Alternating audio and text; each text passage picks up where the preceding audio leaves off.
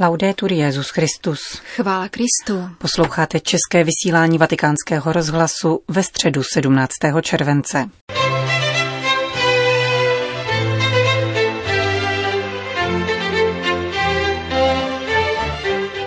Lidstvo nedostálo svým povinnostem vůči hladovějícím, komentuje stálý pozorovatel svatého stolce v organizaci OSN pro výživu a zemědělství její zprávu o stavu potravinové bezpečnosti a výživy ve světě. Švýcarsko se připravuje na kanonizaci stigmatizované lajičky Margerity Bají. Bergoglio je mystik v akci, přibližuje italský filozof Massimo Borghesi novou výstavu o papeži Františkovi. Od mikrofonu přejí příjemný poslech Jana Gruberová a Johana Bronková.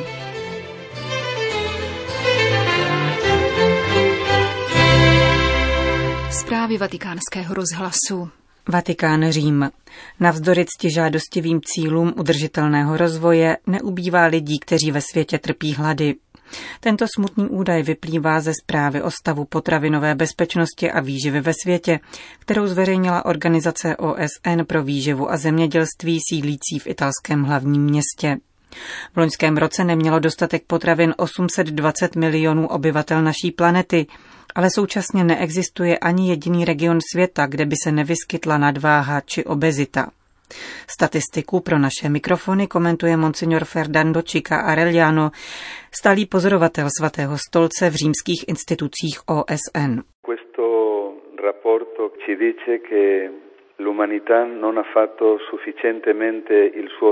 Tato zpráva vypovídá o tom, že lidstvo dostatečně nesplnilo svou povinnost vůči svým nejchudším bratrům. Hladu nadále přibývá. Upozorňuje tak na to, že jeden z cílů udržitelného rozvoje, vymícení hladu do roku 2030, bude skutečně veliká výzva. Znamená to, že své zodpovědnosti se musí zhostit jak mezinárodní společenství, tak jednotlivci. Čísla jsou totiž výmluvná. V Ázii hladoví téměř 514 milionů lidí, v Africe 256 milionů, v Latinské Americe 42,5 milionu. Zpráva nezdůrazňuje pouze krutost hladu, nýbrž také jiný aspekt – obezitu. Ve světě žije 672 milionů obézních lidí, což je 13% populace, jeden člověk z osmi.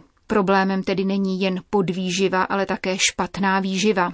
Lidé, kteří se skrývají za uvedenými čísly, nemohou očekávat světlou přítomnost ani budoucnost. Mezinárodní společenství by se mělo skutečně více zapojit, ovšem chybí vůle k odstranění problémů zapříčiněných člověkem, tedy válečných konfliktů, hospodářských krizí a klimatických změn.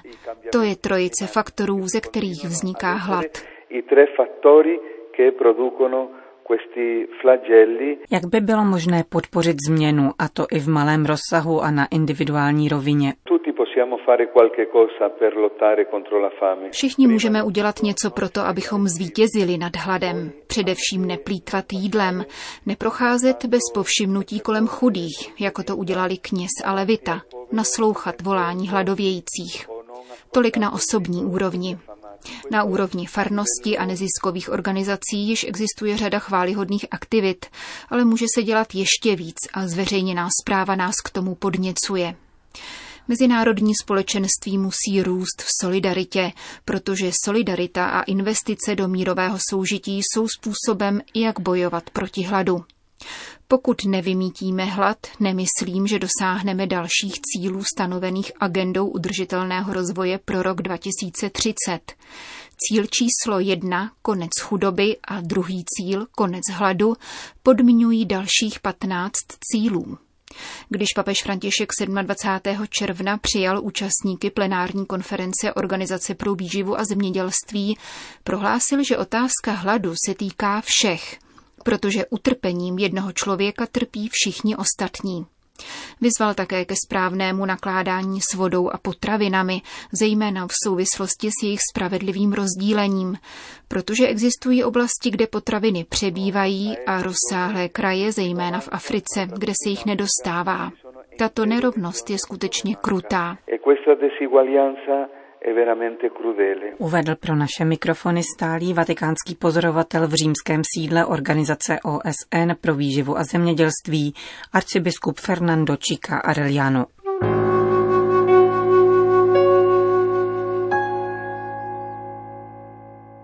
Švýcarsko-Vatikán. Švýcarsko se připravuje na kanonizaci Margerity Bají. Tato mistička z 19. století dodnes okouzlující svou prostotou bude svatořečena po boku kardinála Newmana letos 13. října. Byla švadlenou, Každé ráno pracovala na poli, ale především se mnoho modlila, nejčastěji růženec, a starala se o nejubožejší ve svém okolí, zejména o děti. Oblékala je, vařila pro ně, ale také je přiváděla k Bohu. Ve věku 39 let byla zázračně uzdravena z rakoviny. Stalo se to v den ohlášení dogmatu o neposkvrněném početí Pany Marie. O něco později se na jejím těle objevila stigmata. Každý pátek se dostávala do extatického vytržení, v němž spolu prožívala Kristovo umučení. Během beatifikace Margarity Bají v roce 1995 poukázal Jan Pavel II. na její mimořádnou prostotu. Vedla skromný život, skrytý v Kristu, řekl tehdy papež. Podobně tomu bylo s jejími extázemi a stigmaty, která se snažila ukrývat před světem.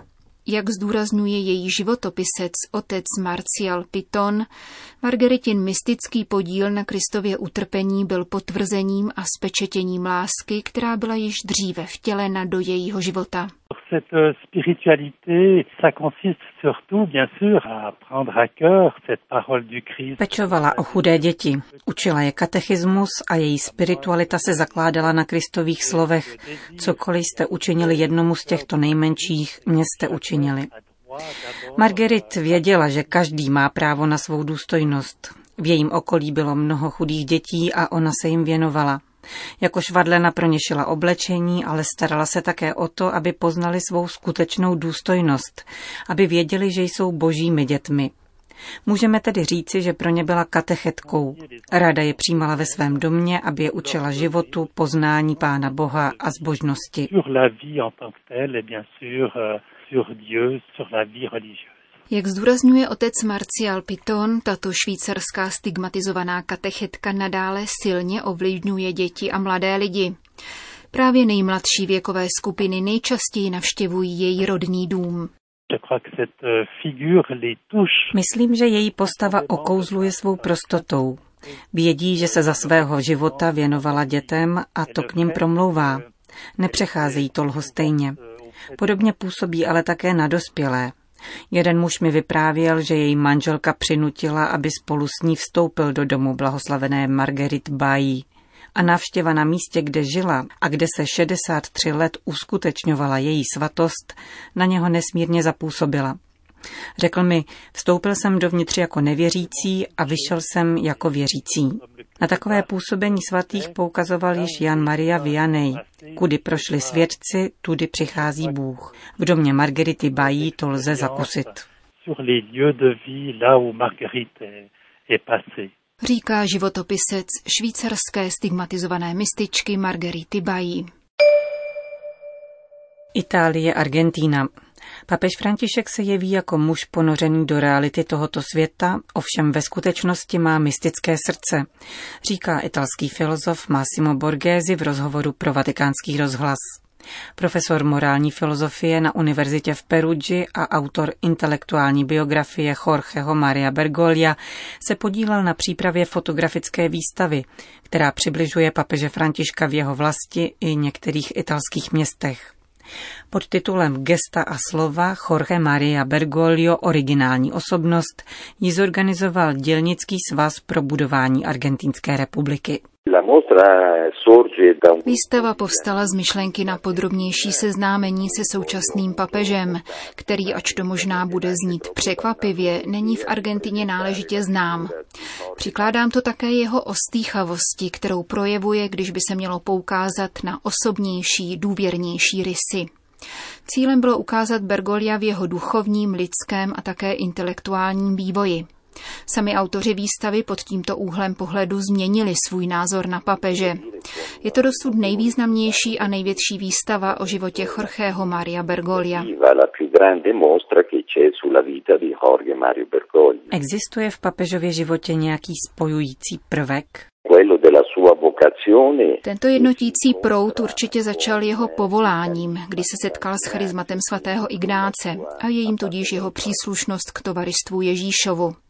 Ignaciánská spiritualita je hluboce kristocentrická, upírá se k postavě ukřižovaného a zmrtvých vstalého Krista a je spiritualitou velkého a malého, která má na jedné straně na paměti milost stále většího Boha a na druhé svobodu člověka, před níž trvale stojí výzva, aby konala ve světě a v dějinách. Bergoliovo povolání, jeho pojetí církve a křesťanství je určitě také misionářské.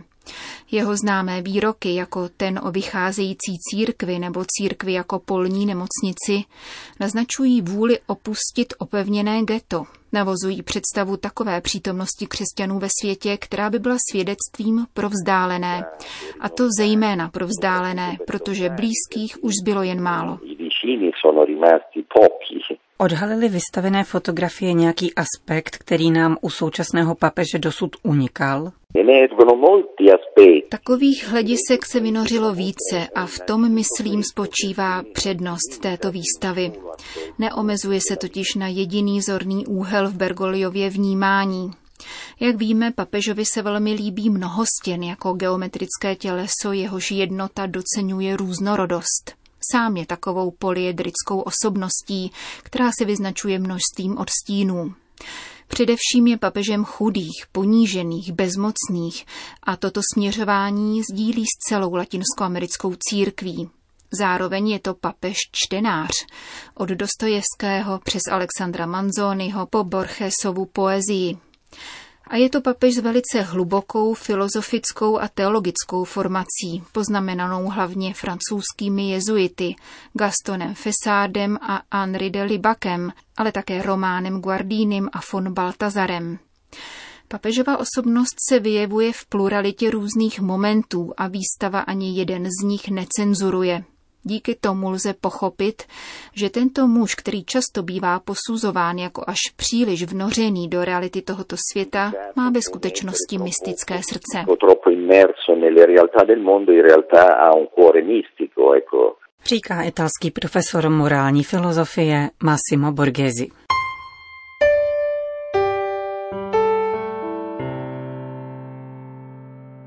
Spojené státy americké. Vedoucí organizací Pro Life ve Spojených státech se zúčastnili schůzky věnované sociálním médiím, která v minulém týdnu proběhla v Bílém domě. Před Donaldem Trumpem mluvili o cenzuře a manipulacích, s jakými se setkávají ze strany internetových platform. Lila Rose, zakladatelka a předsedkyně Združení Life Action, uvedla, že Twitter opakovaně znemožňoval publikaci materiálů spojených s činností a financemi potratové agendy Planned Parenthood.